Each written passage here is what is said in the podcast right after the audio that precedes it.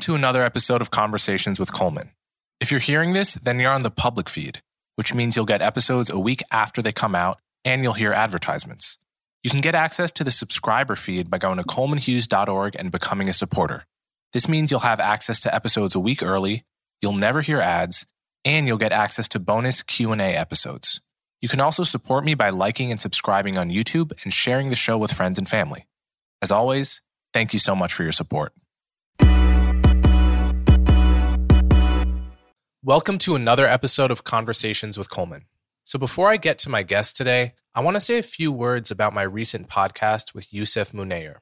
In general, I wanted to speak to Yousef more than I did about the events of October 7th and the war between Israel and Hamas. It was clear that Yousef didn't want to dwell too much on those topics, but instead wanted to give his take on the history of the conflict, which is okay, but not exactly what I was looking for. More importantly, though, Yousef made a claim in our conversation that was factually inaccurate, and I need to correct the record here. We were talking about Israel's unilateral withdrawal from Gaza in 2005, and Yousef said, and I'll quote him at length, he says, quote, if you look at the explanation for the withdrawal, and this is something that was documented in the Israeli newspaper Haaretz back in 2004, 2005, I'd encourage people listening to this to go back and read Ariel Sharon's advisor, Dov Weissglass, who explained the logic behind the withdrawal at the time. He did not say, We're withdrawing because we want to move towards peace with the Palestinians. Actually, he said the exact opposite of that. He said, We are withdrawing from Gaza to stop any movement towards peace. We want to be able to point to Gaza as a place that we are going to ensure is a failure as a reason not to withdraw from the West Bank. End quote. Okay, so that's what Yousef said. Unfortunately, that's not remotely what Dov Weissglass actually said, as my friend Noam Dworman kindly pointed out to me. The interview is from 2004, and I'll include a link to it in the show notes. What Dov Weissglass actually says is that for years, he and Sharon wanted to make peace with the Palestinians based on a two state solution. But at some point, they realized they had no negotiating partners on the other side of the table, and only then, after years of sincere effort, did they decide to withdraw unilaterally and end what he calls the political process, by which he means negotiations. Weissglass doesn't say anything about ensuring that Gaza is a failure. He's saying that after years of sincere effort, they realized that the Palestinians were not really trying to reach a deal. And only at that point did they realize that staying at the negotiating table, where they would be asked to concede to small odds and ends, was actually pointless and self destructive. So that's my paraphrase. Here's the direct quote from the interview. We reached that conclusion after years of thinking otherwise, after years of attempts at dialogue. But when Arafat undermined Abu Mazen at the end of the summer of 2003, we reached the sad conclusion that there is no one to talk to, no one to negotiate with. Hence the disengagement plan. Because when you're playing solitaire, when there is no one sitting across from you at the table, you have no choice but to deal the cards yourself. End quote. So the idea of ensuring Gaza is a failure, that just appears nowhere in the interview. And the overall context of the interview undermines the point that Yousef was trying to make, which is that Israel was trying to prevent peace by withdrawing from Gaza.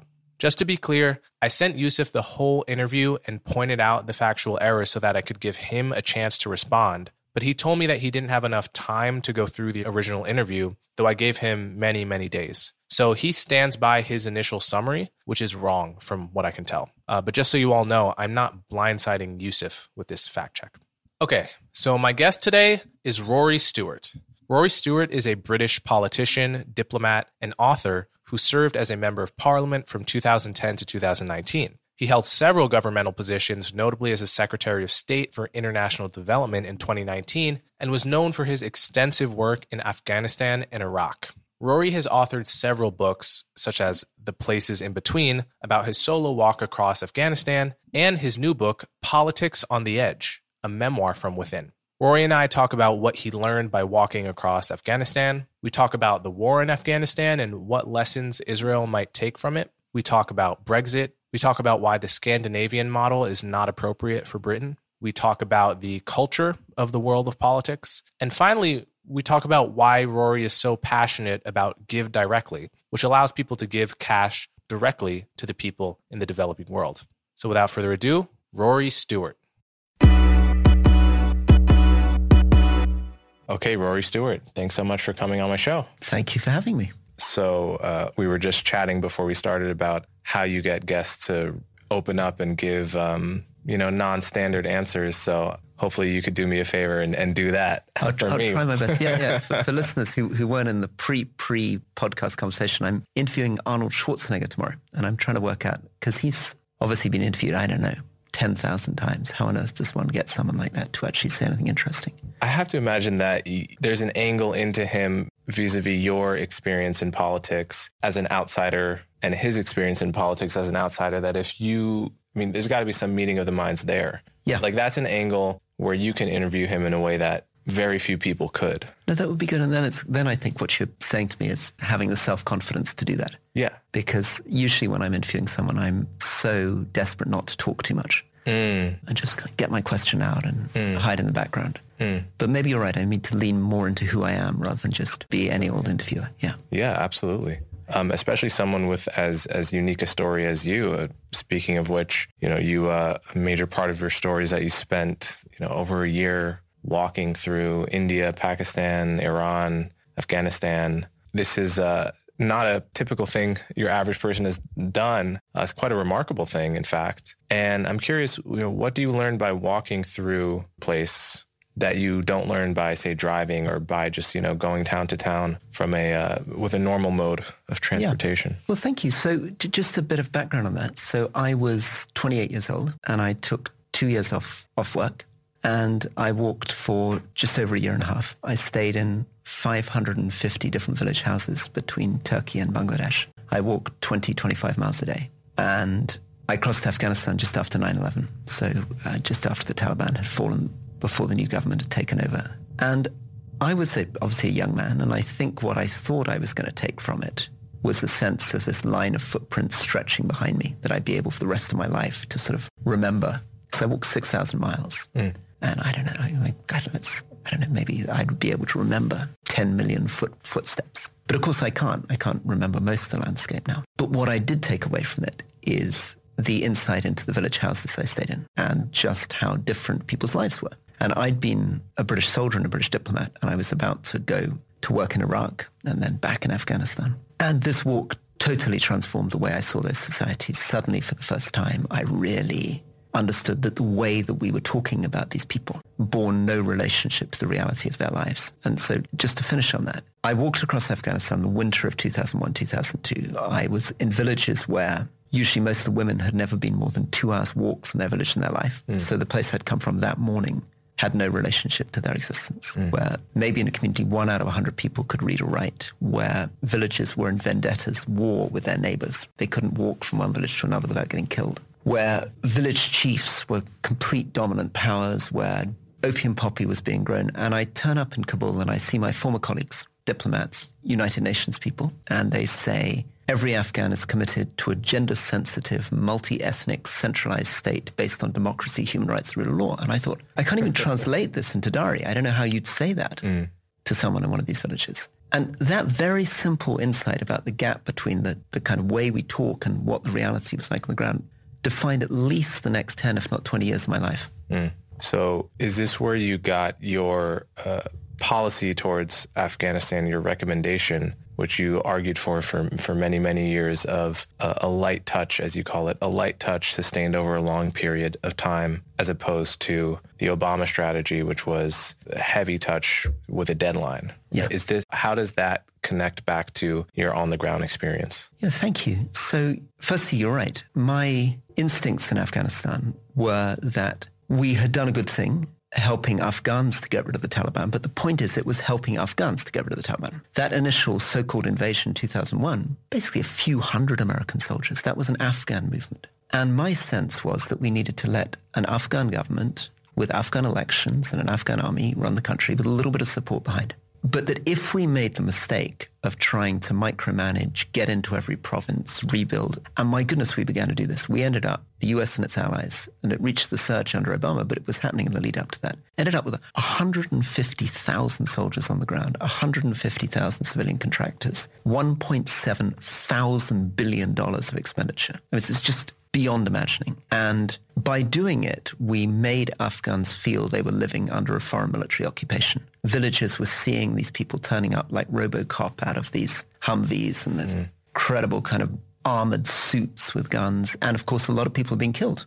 And I think that was the recruiting for the Taliban. The Taliban had vanished very quickly, 2002, 3, 4, 5. It was not coming back. We made it come back. We gave them the legitimacy. We gave them the thing to fight against. Then in 2014, the surge stopped and we went down to very small troop numbers. And that's what Biden inherited. Biden inherited about 2,500 American troops left in Afghanistan. Tiny number. 25,000 American troops in South Korea, for example, to put it in context. Mm. Not a single American soldier had been killed for 18 months. Not a single British soldier had been killed for six years. They were in these bases, and the Taliban was nowhere. But what had been lit through the surge was the drive to withdrawal. And exactly what I was worried about happened, which we were going to lurch to a massive troop increase, and then we were going to abandon the country entirely and hand it back to the Taliban, which is where we ended up. So how, how did the surge lead inexorably to the withdrawal? Because I think it's unsustainable. Mm. I think if you start putting in that kind of money, those kinds of numbers of troops, once that number of people have been killed, people are like, whoa. If you had held a few troops with very few casualties, the Afghan government in the lead, you could have remained there almost forever, which is what, of course, the US has done in South Korea. Been right. in South Korea since the 1950s,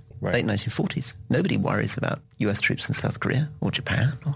So knowing everything you know now about how the pullout was mishandled, how we abandoned our allies, the horrific scenes at the airport with uh, mothers literally trying to hand their babies. Hmm. Would you say it would have been better if we hadn't gone in at all? Or do you still think our intervention, uh, as problematic as it was, was a net good? I don't think in the end it was a net good, I'm afraid. Mm. I don't think you can justify. Mm. We, we literally went into a country controlled by a Taliban government, spent 1,700 billion dollars, 1.7 trillion dollars, and left and handed the country back to the Taliban again. I don't think there is any way you can defend that. I, I think it's completely indefensible. And and Iraq is an even deeper mess. Mm-hmm. I mean, Iraq is sort of beyond imagining. I was in Iraq again last February. It's so strange. I mean, I, I don't know how many Americans go back to Iraq now. You drive from the airport and the first thing you see is a huge sign attacking the American government with a monument made out of a vehicle which was hit by an American drone strike on the airport road. It's kind of the biggest monument as you come in. You drive all the way up to Mosul past sign after sign attacking the United States. That was, that's the result of what was achieved after goodness knows how many thousands of American soldiers were killed, tens of thousands of Iraqis killed. Again, trillions of dollars invested. Mm. So it's, it's, it's madness. So many people right now, um, we're, speaking right now uh, in, in, late October, uh, a few weeks after the attack on Israel by Hamas, and many people are drawing parallels between uh, the kind of warfare we did in Iraq um, and the kind of warfare the IDF is likely going to have to do in Gaza if if they do begin the ground invasion. Do you think that there are lessons to be drawn from Iraq and Afghanistan that are applicable to Israel right now? And the, the last piece of this is many people have said that this is Israel's 9-11. Some people have even pointed out that it actually is equivalent to several 9-11s for Israel given their population and the psychological effect of how many people in a given community know someone personally affected by a tragedy. So do you think there are lessons to be drawn from Iraq and Afghanistan uh, for Israelis right now? Oh, I think deep, deep lessons. I mean, I, I think I, I, mean, I think we're in such a polarized, divided time on this issue about Israel and Hamas at the moment we're speaking. I think it's important before I say anything else to say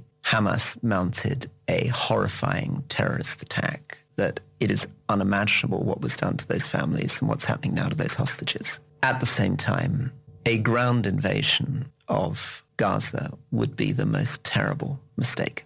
Mm. Every time a civilian's killed, and there will be lots of civilians killed, you can't fight your way through a, an urban area like that without a huge amount of collateral civilian casualties.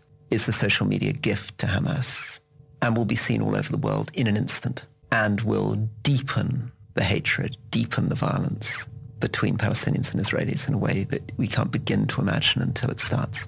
Which is why I'm very, very pleased that so far Israel has held off. Because, yes, there are so many lessons from Iraq and Afghanistan. I mean, the US and its allies fought through Fallujah, horrifying urban warfare in 2004, but perhaps more relevant was Mosul, which, as I said, I, I saw last February. still in ruins. Hospitals J-dammed into the ground because they were hosting bomb factories. It's the most depressing place. I mean, it, the, the, fighting there was 2014, 15, 16. Mm. Took them almost two, three years to clear ISIS out. And it, it literally looks like, I don't know, Stalingrad, the photographs of these cities in the Second World War that have been bombed to pieces. And it's never going to recover. I mean, tens of billions of dollars would have to be spent beginning to get it back on its feet again. So I just can't see how that's going to work. Mm. I can't see it as anything other than a deeply destructive, radicalizing force. And it's tragic. And it's very difficult when you're asked this kind of question not mm. to say, I wouldn't be starting from here. Mm. Know, how on earth did we get ourselves into the situation where these are the only options available now? I can understand that Israelis listening to this will say, well, what are we supposed to do? Right. You know, we can't have Hamas living on our border being able to mount this kind of attack again. And they're going to say if we if we don't do a ground invasion or don't take really drastic action, we're basically having a situation of no deterrent signal for them to just do this again. And now, yes, that, it will radicalize, yeah, but look I, how radical yeah, they are already. Exactly, right. which is exactly what people will say, to which I would say, no, you've done enough. Israel has dropped in the first four days, dropped 6,000 bombs on Gaza. The entire Libyan intervention was 7,000 bombs, to put that in context. You know, it, it, nobody watching what's happened to Gaza over the last week in the Arab world is thinking there's no deterrence. Israel doesn't respond when things happen. Mm. I don't think Israel now showing some restraint is going to sort of embolden the hand of Hamas. The, the Hamas government has been broken. Gaza has been smashed to pieces tens of billions of dollars worth of damage have been done. People's lives are immeasurably worse. There will be many, many Palestinians looking at Hamas saying, what the F have you done to us? Mm. I don't think you need to mount a ground invasion now to make that point. Yeah. Let's pivot a little bit. Let's pivot to Britain. Not only did you walk, you know, all across South Asia and in the Middle East, you also walked from Scotland to Penrith, right? so this is uh, this is also interesting. What I have the same question. What did you learn on that walk that, you know, you wouldn't necessarily just learn by driving around? Well, so to explain that, that's the next stage of my life. So I was briefly a soldier and infantry officer. Then I was a diplomat, served in Iraq and Afghanistan. I then went off, I then set up a non-profit, set up a charity working in Kabul for three years, rebuilding the old city of Kabul. Then I went to Harvard as a professor. And then in 2010, I came back to uh, run for the British Parliament. And Penrith, where I walk to from Scotland, is this wonderful district, this constituency on the English-Scottish border, the largest, most sparsely populated constituency in England, including the Lake District and Hadrian's Wall. It's um, keeps struggling for what the American equivalent would be, but I don't know, Wyoming or Vermont or something, a kind of highly rural, mm. very beautiful, remote place with very few people living in it. And so I walked through it. And I walked through it because I felt that the way to learn about the area to try to represent people was to stay with them, be in their houses, walk alongside them, visit their farms, visit every one of the villages and hamlets in my constituency. I walk through everyone because um, it's how I, how I learn. It's how I get a feeling for a place, how I remember a place. Mm-hmm. And there, genuinely, I was able to remember a bit. It was good right. to be able to, say, if somebody could say to me, you know, how about, I don't know, Skirwith, I'd say, oh yeah, there was that guy, Tom, mm-hmm. who I stayed with at the corner, and then there was that toy shop, and then there's that farm at the end. With a, um, yeah, it's helpful for me. And uh, where did you grow up? So I was born in Hong Kong. Okay. So my father was a British diplomat and a soldier as well, and then in Malaysia. And uh, it was very strange when I was running to be mayor of London. Mm. People would say to me, "But you're not you're not a real Londoner." And I'd say, "Listen, I wasn't born in the United Kingdom. Fifty percent of people in London were not born in the United Kingdom. Mm-hmm. I'm proud to represent them." Mm-hmm. Yeah. So I have to imagine um, the the district you walked through is quite different than London. Very different London. But I'm, I'm a Scot. So I come from a right. sheep, sheep farming area in northern Scotland. So it's less different to that. Got it. Which is what I was connecting by these two. And I'm somebody who has a deep, deep love of rural areas, of small family farms. I'm very romantic. Mm-hmm. I love history, and I had the whole of Hadrian's Wall, this great ancient Roman frontier, running through my or half of it running through my constituency, mm. and these amazing castles and forts. And so it's funny being British because we live. This is something I've, I've just written a book called How Not to Be a Politician, which mm-hmm. is just just published, and part of the book is about writing about how, as a politician, you find your what is it you're representing? What is the country you're standing for? Because of course you're standing for individuals and all the individual people who vote for you And those that don't vote for you, that's really important. You're representing the people who don't vote for you as well as the people who vote for you. So the kind of fundamental truth. And you're trying to understand them. But you're also representing an even stranger thing called a country. What, what is a country? You know, beyond its flag. And for me, landscape is a very important part of that. History is a very important part of that. Tradition is a very important part of that. Hmm. I was talking to a British acquaintance about a month ago, and he said that one of the questions he ponders most is that uh, what story does Britain represent? What story can a young Brit be proud of today? And the way he framed it was that several generations ago, the story a, Brit would be proud of would be the sun never sets on the empire. And, uh, and this is just you know, taken for granted as the story to be proud of. That story is not one that most are proud of anymore for, for many good reasons. And he was trying to tell a kind of post-World War II version of the British story that is something, uh, a force for good in the world of a different kind. What is the kind of story that you feel a young uh, British person today might tell? Well, f- firstly, I mean, I think what your friend said is very important. Our national identity for 200 years was arranged around this sense of as you say, I don't know, whatever it was supposed to be, a quarter of the world being painted pink, being part of the British Empire. And then when that faded, our national story became very much about standing up for Hitler during the Second World War. Mm-hmm.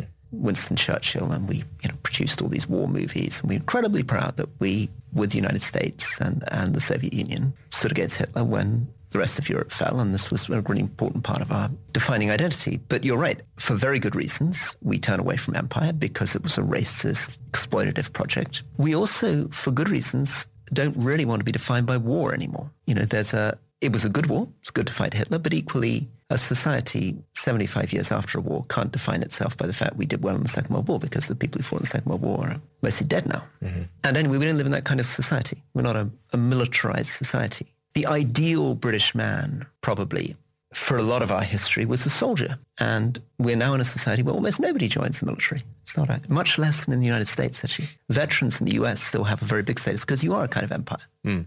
You're a kind of superpower. Right. And therefore, you know, I noticed there are big movements to get more veterans into Congress and all this kind of stuff going on. Yeah. And then you stand in a, a line in the US and you veterans are kind of asked to go first when you're boarding yeah, an yeah, airplane. Veterans always board first, yeah. Yeah, this kind of stuff. There's none of that stuff in Britain. Mm. We're not that kind of society at mm-hmm. all anymore. And so what are we? I think we are a society that wants to be many different and contradictory things. I think it's important to understand our geographical diversity. So, and then I'll talk about what unifies it. Geographical diversity. If you're a Scot, you're proud of being, in your minds, less pompous than the English, less boring than the English. You think you're funnier than the English.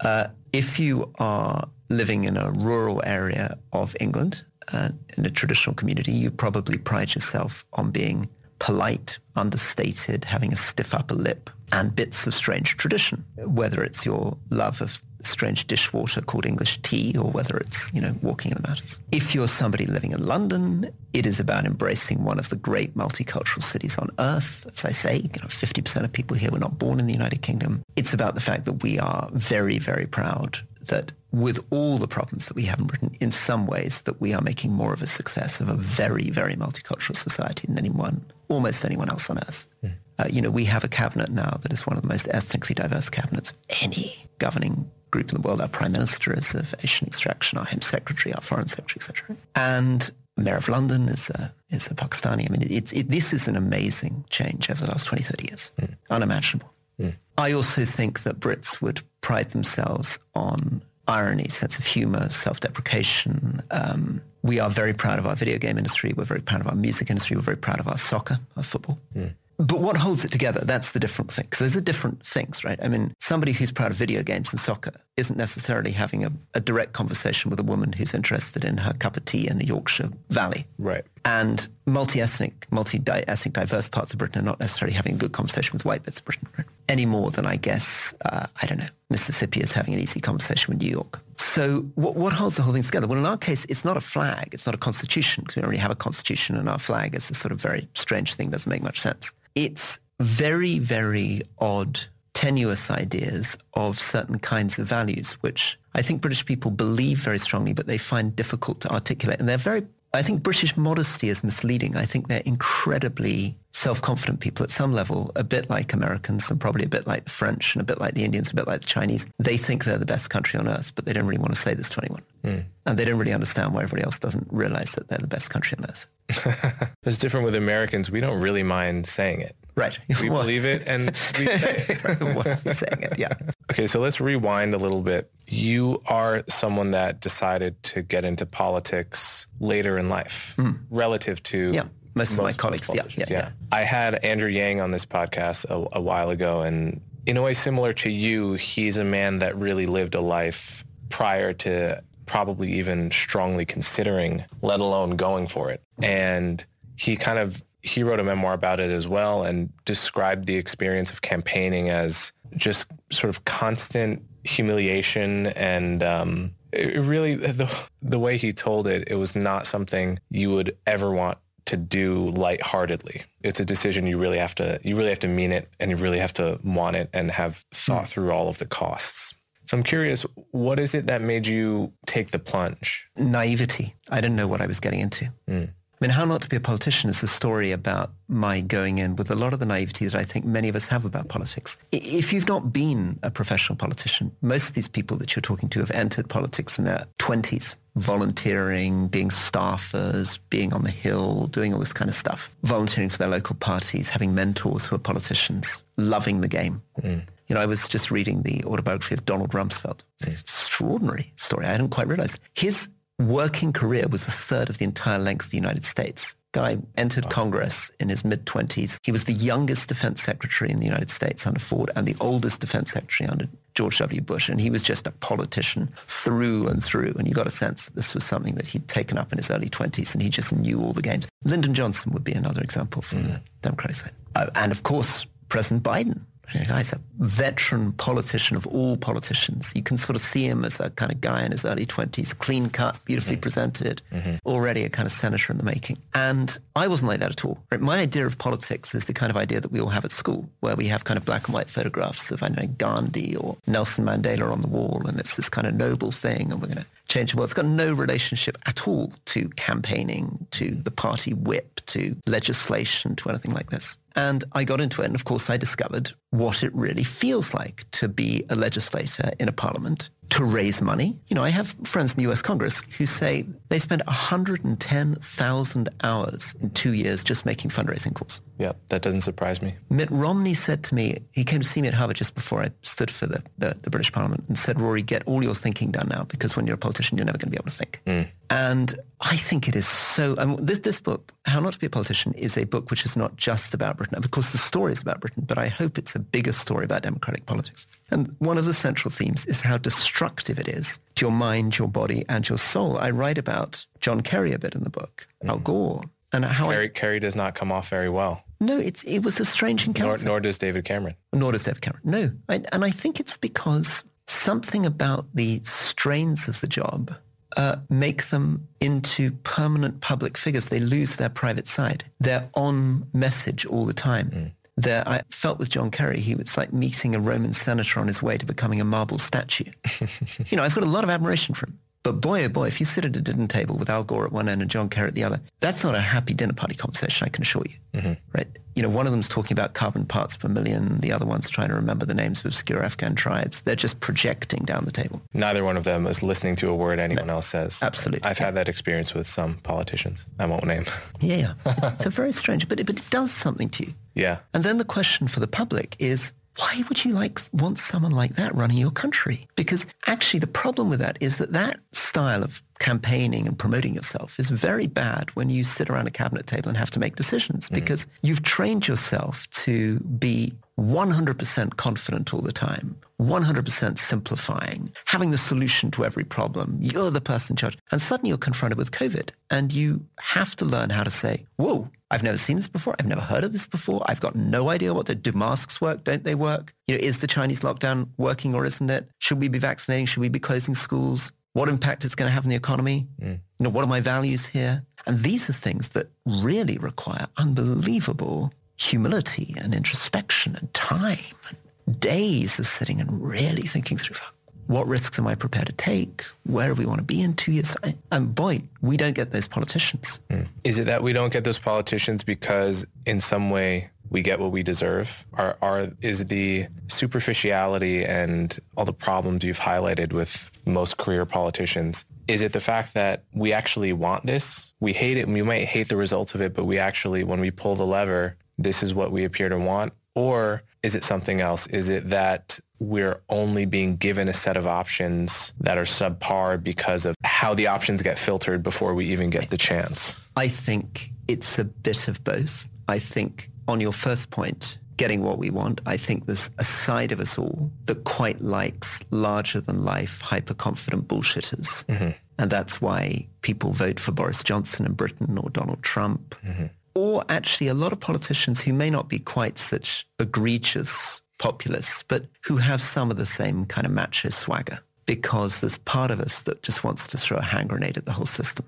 and likes the sense. I mean, Boris Johnson, who was my kind of arch nemesis, I ran to be prime minister against Boris Johnson. He beat me. But so maybe what I'm saying is tinged a little bit with bitterness. But one of the most revealing things he said is, I'm successful because I'm the only politician who realizes that the public thinks that we're all schmucks. And I'm open about being a schmuck. And people love that. And that's also Donald Trump to a T. Right. Yeah. Right, right, right. Right. And I can totally see why that works. Mm-hmm. Whereas somebody like me who is you know, boring on about complicated technical policy issues, sort of agonizing about moral choices. A lot of the public look at it and just think, this guy's a hypocrite. It's bullshit. It's just a different type of bullshit. Mm. You know, I feel safer with somebody who at least is open about being a lying, philandering, you know, whatever. Mm-hmm. I don't want some sort of tortured would-be saint. Mm-hmm. But you're also right with your second point, which is that boy, do we not get a good choice because our party systems and the way in which the media works does not help produce nuanced, thoughtful people. I mean, I, I am a huge admirer of Obama. Mm-hmm. I thought President Obama was an extraordinary intellect, an extraordinary orator. Nobody else could have pulled off the, the Iran nuclear deal. And this is a very good example of where his intellect came to play, where he really made a difference particularly in things like foreign policy. And he was a freak in the sense that it was total chance that this very young senator managed to sort of make it through the system because Hillary Clinton kind of blew herself up and mm-hmm. nobody was betting. He was a rank outsider. Somehow he made it. But he's the exception, not the rule. We don't have a system that's providing us with that kind of option most of the time. I think you mentioned that in your case, you really narrowly were able to even run in the first place because of an, the expense scandal, which maybe you can explain briefly. Most of my audience will be American and won't, sure. won't know about that. And all of these doors fortuitously opened that then closed kind of right after you yeah. got through. It's them. incredibly lucky. So the fact is, I'd not been a member of a political party. I'd spent most of my life working outside the United Kingdom. I was a professor at Harvard. That would normally have totally disqualified me from running to be a member of parliament because it's a process controlled by the party and they want to check that you've got the right party views. You're a proper conservative. You know, how have you voted? Have you delivered enough leaflets? Have you proved your loyalty?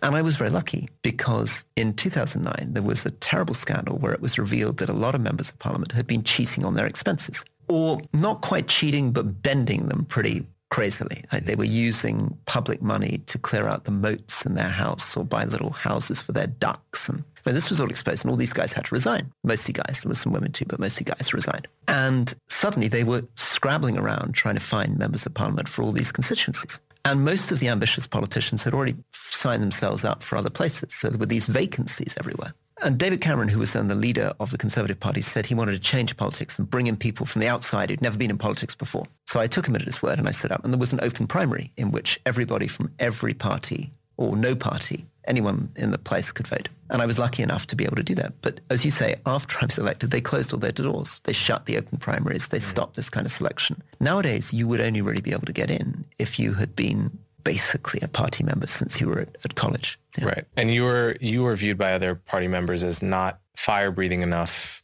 a little bit mushy middle, as they say. Yeah. Uh, not conservative enough, right? Yeah. So you're the kind of guy that only can have success in an open primary, right? Correct. Yeah, I yeah. can only get an open primary because I can only appeal to the center. Right. Yeah. Yeah. Right. And obviously, I think that's one of the biggest problems with the electoral system, certainly in America, is that the vast majority of places don't have open primaries. So Um, and then there's these other ideas like uh, ranked choice voting, approval voting, and I don't know if you have views on any of this stuff, um, but do you see what, what other changes do you see that are Well, I mean, I, I don't know how many of these things are implementable in any of our countries because politicians don't want to be turkeys voting for Christmas. They don't want to change a system that's benefited them. Mm-hmm. But sorry, I've, I've never heard that expression before. That's beautiful. Turkeys I, I guess I guess Christmas? I guess you'd say turkeys voting for Thanksgiving. I guess you tend to kill oh, turkeys more at Thanksgiving. Well, okay, I get it. We eat, we eat a lot of turkey at Christmas. Yeah, but they um yeah, if I had my way in these countries, I would put in an element of proportional representation. I'd go for something more like the New Zealand system, where you keep some connection between the representative and the district, but you balance it out so that the vote for parties across the country is represented in parliament and you break the two-party system. Mm-hmm. You end up with four or five parties and you can bring some fresh blood in, you can bring a bit more diversity in. Mm and you give a bit more freedom of movement to people to be able to enter without being choked by this these primary systems. So you say at one point in the book that the Scandinavian model doesn't work for Britain, and this was part of a larger explanation about uh, about why uh, you know why you are conservative rather than Labour. So can you talk about that a little bit? Yeah, so it's it's a difficult one because a British conservative is a very strange thing. I would probably, and I would certainly be a Democrat in the United States. I would not be a Republican in the in the U.S. Republican Party. But for me, a lot of this is about being suspicious of strong central government and believing in the wisdom of people and decentralizing and, and letting people get on with things. And I feel that's true not just of politics, it's true of economic decision making. I and I felt it so strongly in Iraq and Afghanistan. If I go back to where I began with, which is people saying everybody in this country is committed to a gender-sensitive, multi-ethnic, centralized state based on democracy, human rights, rule of law, I'm just like, this is crazy. Mm. What you need to do is recognize the texture of these different communities and these villages and their wants and their needs and their priorities, which are totally different each from the other. So I believe in the wisdom of communities. I believe in really nurturing that. I, I think I'm probably more comfortable with the idea of being a mayor than a, a national representative. And why is that? Because I think as a mayor, you are much more directly accountable for things that make a real difference in people's daily lives. And they can literally stop you in the shop and poke you in the chest and say, what's wrong with the traffic lights out there? Why is the mm. police doing this? And you can fix it. Whereas if you're a senator, you're so far away from the ground, you're not really in a position to fix those kind of things. So I had Garrett Jones on my podcast a while ago. He's an economist from George Mason University. He has a controversial book called 10% Less Democracy, where he argues that while democracy is great up to a point for preventing horrible wars, famines, etc., that beyond a certain point, actually, the people don't know what's best, and it's better to keep power in the hands of elites. And he gives ex- simple oh, examples like that's a pretty unfashionable argument. Oh yeah, no, but he gives he he actually gives at least one compelling yeah. example. An obvious yeah. one is an independent Federal Reserve. Right. right? Like the fact that the president yeah. cannot fire, the people cannot fire the head of the Federal Reserve who sets rates. Very important. Yeah. Who are we keeping it independent from? In some sense, the people. Yeah. Right? And in Britain, judges and our courts are like that. They're not mm. politically appointed. Mm-hmm. There's none of this stuff that you have in the US of the president stacking the Supreme Court. Mm. They're much more like your Federal Reserve. They're totally independent. Yeah. Mm. Do you think that that model works better? I believe uh, generally the other direction. I'm a kind of more radical democracy guy, but I do think that you need to be challenged by a fully independent judiciary. I think it's mm-hmm. a problem in the States as the Supreme Court is politicized. Mm-hmm. Our judges are totally not politicized. I think mm-hmm. that's better, that situation in Britain. I agree with him about an independent central bank. I agree that in certain things, actually such as foreign policy, I disagree with Jake Sullivan, the national security advisor, who keeps talking about a foreign policy for the middle class and, you know, what do people in Detroit think about exactly what we're doing in our West Balkans policy or our policy towards Sudan? It's a mad question. They're not thinking about that most of, of the time. They don't have time to. Of course not. Yeah. But on the other hand, I believe in more democracy. I'm a great believer in citizens' assemblies where you randomly select 300 people, totally demographically representative, but random, like a jury and you let them sit down for six, seven days in a room with experts and really get their teeth into an issue. Could be abortion, could be in Britain something like Brexit, leaving the European Union, could be climate policies in your community. And it produces the most magnificent results. It's kind of transformatory. It, it sounds crazy because mm. these are totally um, randomly selected people, and yet they consistently produce better results than mm. elected politicians. Interesting. So, um, speaking of Brexit, what is your viewpoint on Brexit, or t- from the vantage point of 2023? Yeah. So, uh, I mean, to remind American listeners, we left the European Union. We voted to leave the European Union in 2016. There was a huge fight about how we would do it. It was a 52-48% vote by the public. And once that vote had happened, in retrospect, there was nothing to be done about it. You can't have the majority of your public be asked a question, vote to do something and not do it. Mm-hmm. But I tried to go for the softest version of Brexit. So say, okay, fine, we'll leave the political institutions the EU. Because remember, Americans, I think, don't fully understand how the European Union works. Mm. I mean, European Union, from the British point of view, was supposed to be more like NAFTA, the yeah. kind of relationship you have with Canada or Mexico. It's kind of free trade area. But it had become something with its own parliament, its own civil service, its own commission, so I tried to argue, okay, let's, fine, you're leaving the European Union. I'd been on the Remain side. I want to stay in the European Union. But if we're going to leave, let's leave the political institutions, but let's keep this open trading relationship because it's vital for our economy. It's vital for Northern Ireland and the Republic. So the Good Friday Agreement that brought peace to Northern Ireland was based on the fact that there were no borders. So that if you were an Irish Republican living in Northern Ireland, because of no borders, you could feel you were living in Ireland. And if you were a, a, British Unionist living in Northern Ireland, you could feel you were living in Britain because there's no, you can move freely between the two. It was a fantastic solution to a problem that had killed thousands of people. Mm. But of course, I was defeated. And Boris Johnson went in and went for a very hard Brexit that ended up putting borders in the Irish Sea, massively disrupting our economy. And their dream, which was that by leaving the European Union, they were going to be able to kind of radically deregulate and create a kind of Singapore on Thames and mm. make these amazing trade deals with the US and China, and of course proved to be deluded. And so we're now in a, a, very difficult situation, but a situation where none of the political parties are prepared to talk about a closer relationship with the European Union. Mm. Okay, let's pivot a little bit. I, I know the uh, the problem of global poverty, extreme poverty, is uh, is is very important to you, and specifically the the idea of direct cash hmm. transfers to people. So I guess talk a little bit about that. You know, I, I guess I'll, I'll say something first, which is my understanding, not having looked at the data closely, but every few months, you know, I'll read an article in The Economist or something about global poverty is that in my lifetime, it's continued to come down remarkably, but very much as a China effect in particular and, and yeah. an India effect yeah. to some extent, right? Like the rise of China yeah. from 1970 or 80 to today accounts for a good deal of what looks like the global progress in alleviating. So is that your understanding and how do cash transfers play a role? Well, so firstly, you're, you're absolutely right. We have a shocking problem with extreme poverty in the world. And yes, there are some statistics that look positive, but they're largely about the fact that China lifted 700 million people out of extreme poverty. If you look at sub-Saharan Africa, there were 170 million living in extreme poverty in 1980, and there are 470 million people living in extreme poverty in sub-Saharan Africa today. And that's partly to do with population growth, but even as a proportion of the populations in many of these countries, the numbers are going in the wrong direction. And when I talk about extreme poverty here, we're talking about people living on less than a couple of dollars a day. These are people who will be eating, will be able to eat once every day or once every two days, who almost certainly will not have a roof on their house, who will not have access to electricity, who will not be able to afford a cow for milk or a calf or a goat. They will not have the slightest bit of money to even start a tiny small business. They won't be able to get a little tailoring shop off the ground or a barber shop. So they've got no hope. They are, they do not have enough money to meet their most basic needs and their children will be malnourished. Many of their children will not be in school because schools, although they're meant to be free, are not really free. You have to pay a bit of money. You can't really go to school if you've got no money at all. They won't be able to access healthcare. So that's the problem. And then we come to the solution. And the amazing discovery, which people still don't understand over the next 15 years, is that you can transform people's lives by giving them cash. It sounds completely crazy because the whole development model for 70 years has been about people like me going around the world, turning up in villages and telling them what to do. There was this great cliche, which is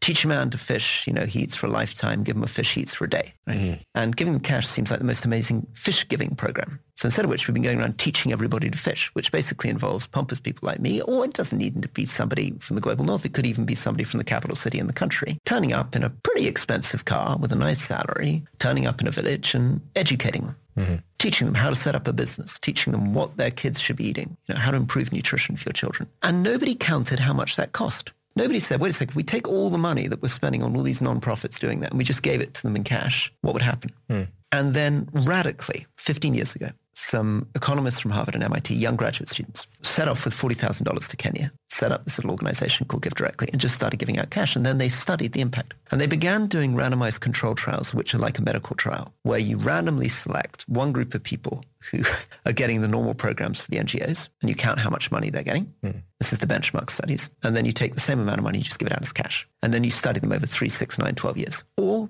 the full randomized control trial, you find random selection of people who aren't getting cash and a random selection of people to whom you give cash, but randomly selected so you know it can be measured and study over three, six, nine, 12 years. And the cash just outperforms. It's miraculous. Mm. And we know it works. So when somebody comes to you and say, well, isn't that counterintuitive? Are they not going to steal the money? They're not going to drink the money. Are They're not going to take drugs. We can point to these trials and say, look at the data. Does it matter if you give the money to, say, women as opposed to men, for example? So uh, women and men do slightly different things with the money, but actually, surprisingly, men are not as irresponsible as you would have thought.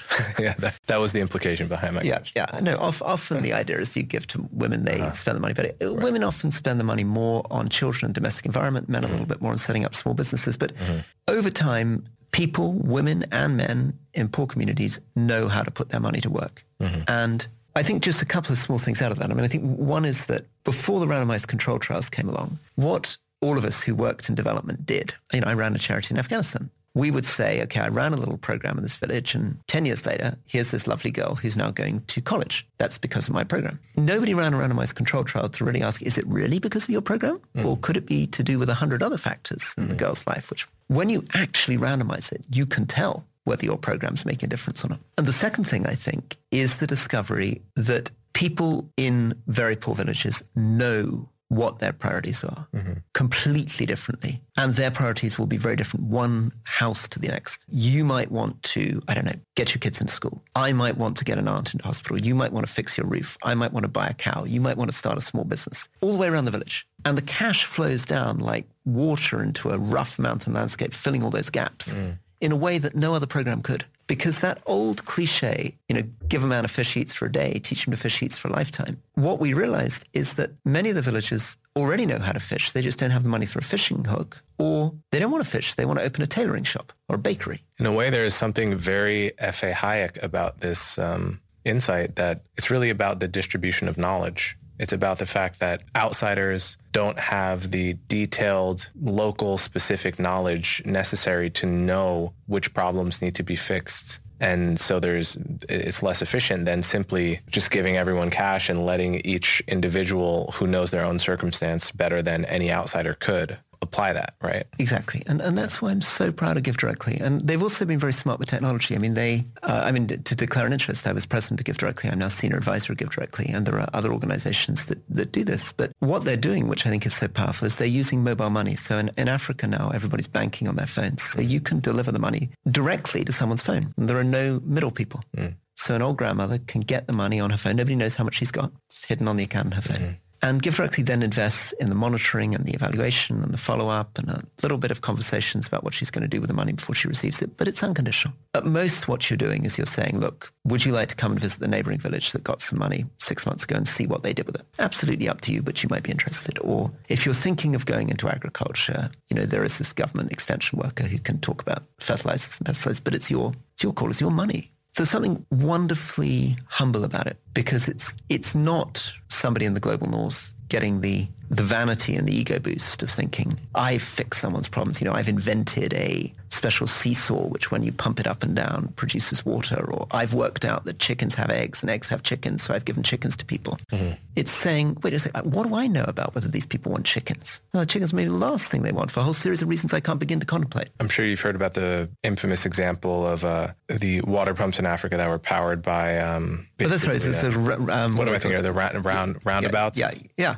and uh, they, they work so terribly and they, they're like every all the westerners felt so good about what they had done only to have these poor african grandmothers pushing these know, things yeah around. just slaving away at, at, at this totally inefficient water system. And, and nobody asking how many millions have we spent on this? Yeah Whereas what we're finding is we're giving money to households and they are, I mean, j- just to give you the results, you look at a village on the Rwanda-Burundi border, you find that within about three months the cash arriving, they have gone from 40% of people with electricity to 80%, from a third of people with livestock to nearly 80% with livestock. You've got every roof in the village has been fixed. Everybody who didn't have a toilet has got a toilet. Bone density's improved. Stunting's improved. Nutrition in general is improved. Education enrollment has improved. Small businesses are flourishing. And you're doing it for very little money. You're only giving $700,000 per household. Mm. If you commissioned a government or a non-profit and said, those are all the indicators we want you to deliver, they would spend